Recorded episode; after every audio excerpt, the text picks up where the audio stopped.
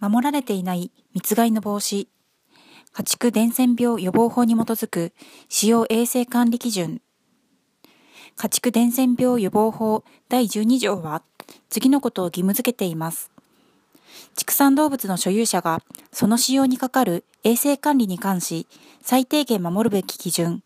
括弧使用衛生管理基準を定めること。畜産動物の所有者はその使用衛生管理基準を遵守すること。畜産動物の所有者は、その使用衛生管理基準を遵守しているかどうか定期報告、年1回すること。使用衛生管理基準が定められた家畜の使用にかかる衛生管理の状況などについて公表すること。定期報告にはチェック項目、括弧、畜種によって項目数は異なるが、課金の場合は35項目があり、畜舎に出入りする者の手指の洗浄、または消毒及び靴の消毒をしている。過去1週間以内の渡航歴がある者を立ち入らせない。畜舎を定期的に清掃。などという項目と並んで、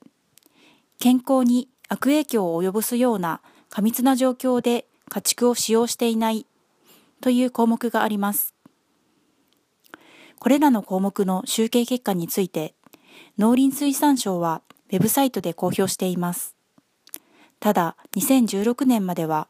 地区種によって9から16項目しか公表されていませんでした。しかし、2017年には19から33項目に増え、それまで公表されていなかった健康に悪影響を及ぼすような過密な状態で家畜を使用していないについても集計結果が公表されることになったので、その結果を見ていきたいと思います。かっこ2017年以降はまだ公表されていません。密害の防止については、他のチェック項目と比較すると、一様に高い遵守状況になっています。しかし、本当に遵守されているのでしょうか ?2007 年から2009年、2014年に実施されて明らかになった実際の飼育密度と農林水産省が密害の参考値として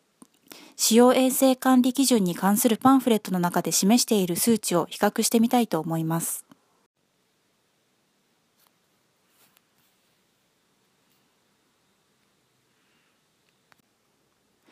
牛、豚、鳥、どの地区種においても農林水産省が示す密害の参考値を超えて過密飼育をしている経営体が相当数相当数いるように推測されます。参考値は目安で拘束力があるものではないとはいえ、それにしても目安をオーバーする経営体が多すぎるように思います。2017年の定期報告では、肉牛93.2%、乳牛92%、豚96.1%、採卵系96.6%、ブロイラー98.2%という効率で健康に悪影響を及ぼすような過密な状態で家畜を使用していないと報告しているのです。実際の密度と定期報告の差が生じる原因。これは一体どういうことでしょうか？原因は次の3つだと考えられます。畜産経営体が過密飼育だという認識がない、あるいは過密だと認識していても利益の方を優先している。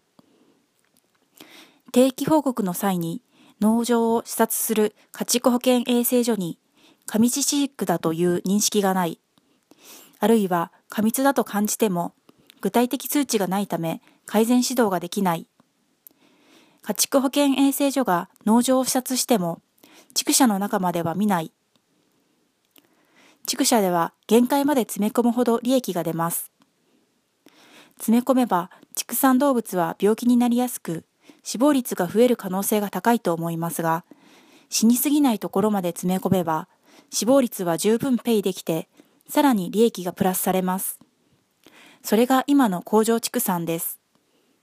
そういった利益優先で動物の健康を無視した過密飼育に歯止めをかけるために、使用衛生管理基準があり、家畜保健衛生所の巡回があるのだと思いますが、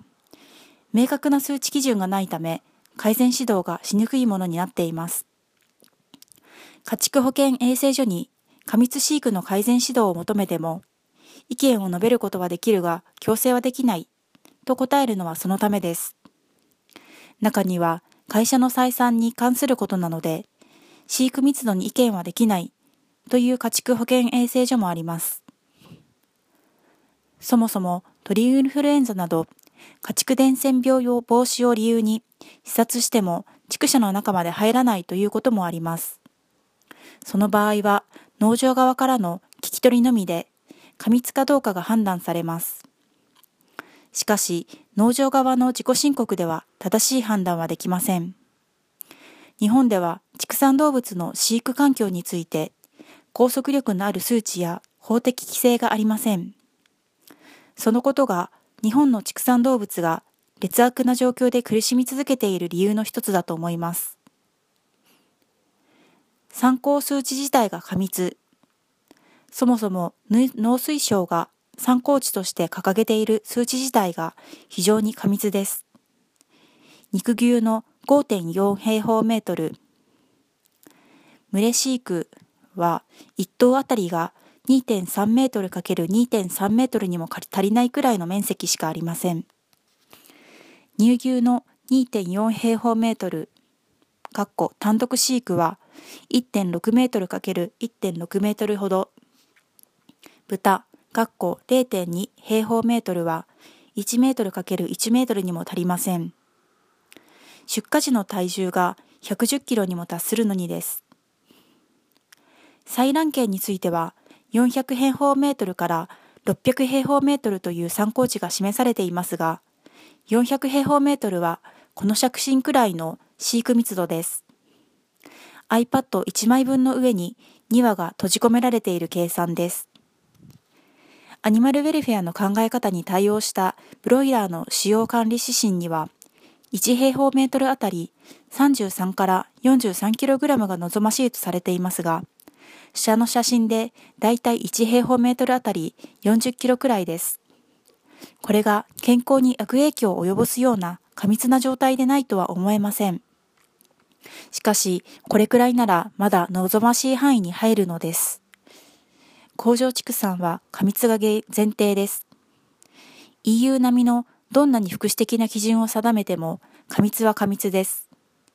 しかし、日本のブロイラーの平均は1平方メートルあたり46.7キロというのは異常です。